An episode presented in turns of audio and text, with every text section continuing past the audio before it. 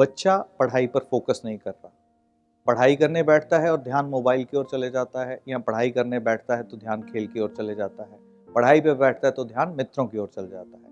ये जो कैमरा है, ये प्लानट राहु को रिप्रेजेंट करता है। तो यदि ऐसा आपके बच्चे के साथ हो रहा है तो एक कैमरा या उसका चित्र आप अपने घर के साउथ वेस्ट डायरेक्शन में यदि रखते हैं तो आपका बच्चा जो है, वो पढ़ाई अच्छे से करने लगेगा और उसके नंबर्स भी अच्छे आने शुरू हो जाएँगे।